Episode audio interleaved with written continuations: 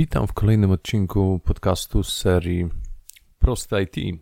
Dzisiaj chciałbym Wam opowiedzieć o tym, czym jest HTML i dlaczego jest to coś bardzo, bardzo prostego, czego nie należy się w żadnym wypadku obawiać, więc zapraszam serdecznie. Zacznę od tego, że um, może rozwinę ten skrót HTML, Hypertext Markup Language Hypertext e, odnosi się do takiego pierwotnego pojęcia, które pojawiło się wraz z powstaniem sieci web, sieci stron internetowych.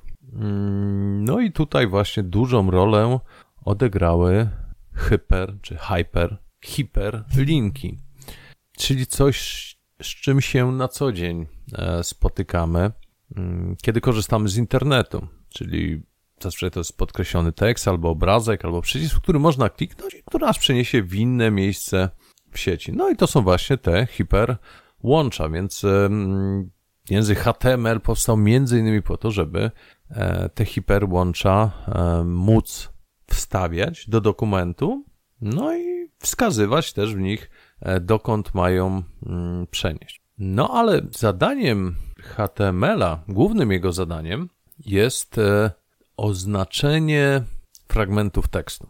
Jeżeli wzięlibyśmy taką sobie zwykłą stronę internetową, powiedzmy, zaznaczylibyśmy myszką czy kursorem myszki wszystkie elementy na tej stronie i skopiowalibyśmy je i wrzucili je do e, jakiegoś dokumentu, na przykład notatnika, to jedyne co byśmy uzyskali, no to teksty. Czysty tekst, e, może poprzełamywane linie, czyli w wielu, wielu liniach, czasami jakieś większe, mniejsze odstępy. No i zasadniczo to, to jest jakby podstawa tego, czym są strony internetowe. Natomiast HTML pozwala nam mm, te elementy tutaj oznaczyć, oznaczyć je dla przeglądarki internetowej, żeby ona wiedziała, jak je wyświetlić i jak je rozumieć. Więc w najnowszej wersji języka występuje coś takiego jak e, nagłówek.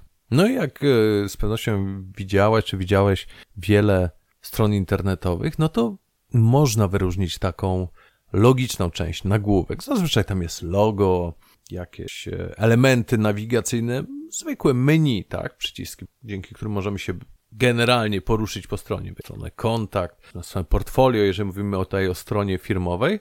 E, więc ta część jest, jest nagłówkiem, tak? Mamy też część stopki, tam zazwyczaj znajdują się informacje kontaktowe, no informacje teraz o, o RODO, o przetwarzaniu danych, polityka prywatności, tego, tego typu rzeczy. Więc e, zadaniem HTML-a jest oznaczenie tych fragmentów. Odtąd, dotąd, to wszystko jest e, jest nagłówkiem. Odtąd dotąd to wszystko jest stopką.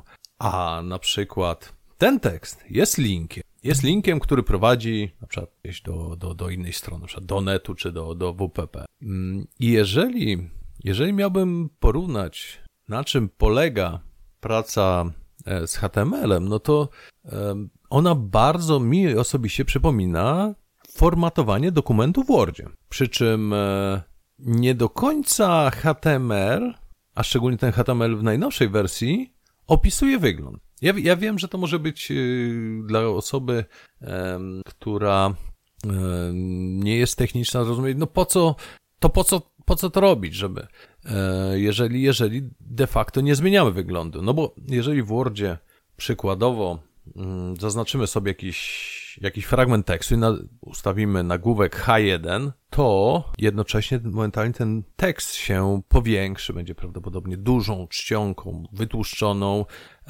Zostanie też e, tekst, linia przełamana, czyli e, zostanie to jakby wydzielone e, z biegu dokumentu. Sam HTML z zasady zasady yy, najnowszej wersji, bo w poprzednich yy, to nie do końca było prawdą, nie niesie informacji o wyglądzie. Natomiast ta, ta informacja jest zapisana w tak zwanych stylach, stylach CSS, o czym będę mówił w przyszłym odcinku, no ale muszę te, teraz już o tym e, e, wspomnieć, e, żeby nie było pewnych niejasności. I czasami może, może widziałaś, widziałeś stronę, w której style się nie wczytały, czyli zamiast pięknego tła, obrazków, nagle w Twoim oczu ukazał się sam tekst porozrzucany. Natomiast y, część, część y, właśnie e, tekstów mogła być właśnie taką, tak, wyróżniać się właśnie, być tymi nagłówkami. No i bierze to się stąd, że przeglądarki mają coś takiego jak takie style domyślne. Więc y, styl nagłówka, nawet e, kiedy te, te style za, zaprojektowane przez właściciela strony nie zadziałały, nie wczytały się, to i tak jakieś style, powiedzmy, zostały mm, tutaj użyte.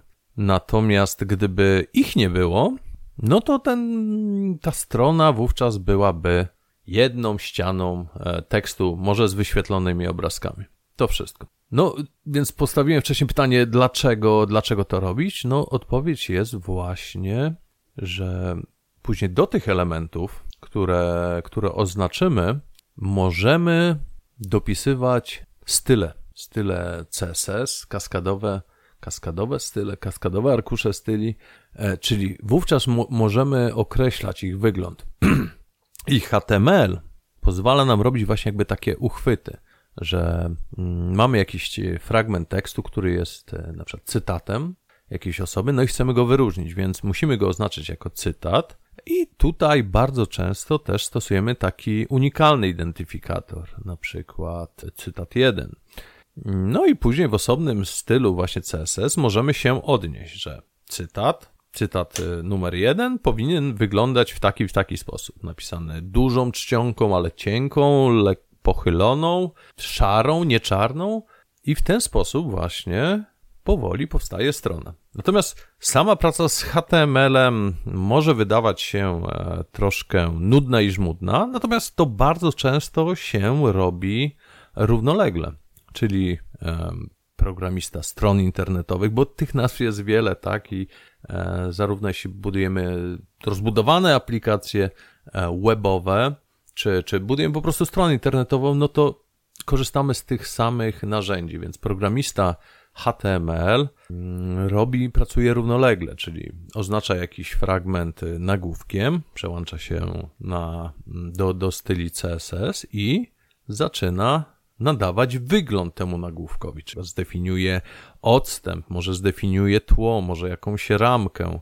Więc tak, tak, tak, tak właśnie to wygląda, że praca z samym e, HTML-em e, może wydawać się taka, taka żmudna, no bo to tylko oznaczamy e, fragmenty i powiedzmy sam, sam siebie HTML nie, nie pokaże nam rezultatów, ale dla, po prostu trzeba to zrobić, żeby później móc ostylować. Jest jeszcze, co prawda, jedna mm, zaleta oznaczania tych, tych dokumentów, no bo tutaj mówimy też o takim znaczeniowym oznaczaniu.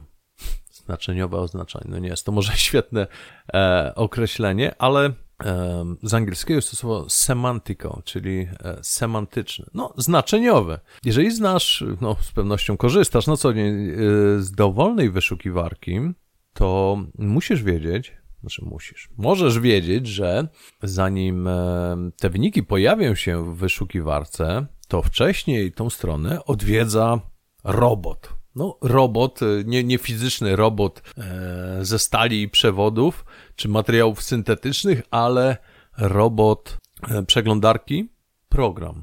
Właściwie, no, chyba, chyba tak trzeba to rozumieć, że po prostu program, program komputerowy, który pobiera stronę i ją analizuje. Analizuje. Elementy, które my na przykład, jako programiści stron, czy, czy twórcy aplikacji, oznaczymy przy pomocy HTML-owego tagu H1, nagłówek najwyższego poziomu, no właśnie wyślę tutaj informację dla e, robota, że to jest bardzo ważny tekst, tak, że to jest nagłówek. No i troszkę na podstawie właśnie tego, tego znaczenia on stara się zrozumieć, e, zrozumieć naszą stronę. Pytanie otwarte jest takie, na ile to jest jeszcze aktualne w dobie e, bardzo rozwiniętej bardzo rozwiniętego obecnie AI, sztucznej inteligencji, przetwarzania e, tekstu.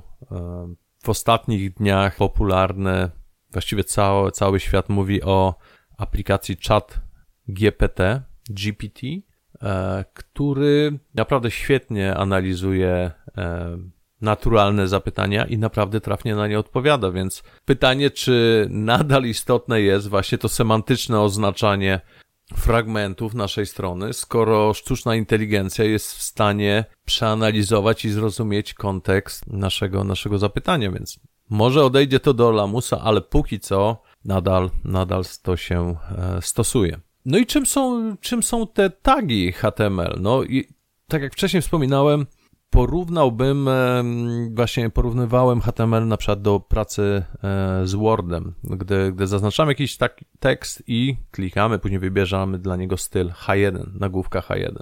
Dokładnie to samo robimy w HTML-u, tylko na początku tekstu stawiając specjalny znacznik e, w nawiasach ostrych, znacznik rozpoczynający, w tym przypadku to będzie właśnie znacznik H1 i gdy chcemy, chcemy zakończyć, czy oznaczyć koniec tego fragmentu, który ma być nagłówkiem, wstawiamy znacznik zamykający, który wygląda prawie identyczne, identycznie jak ten otwierający, ale ma dodatkowy e, znacznik ukośnika, czy backslashu, czy slashu, nie, nie wiem, nie jestem w stanie teraz powiedzieć.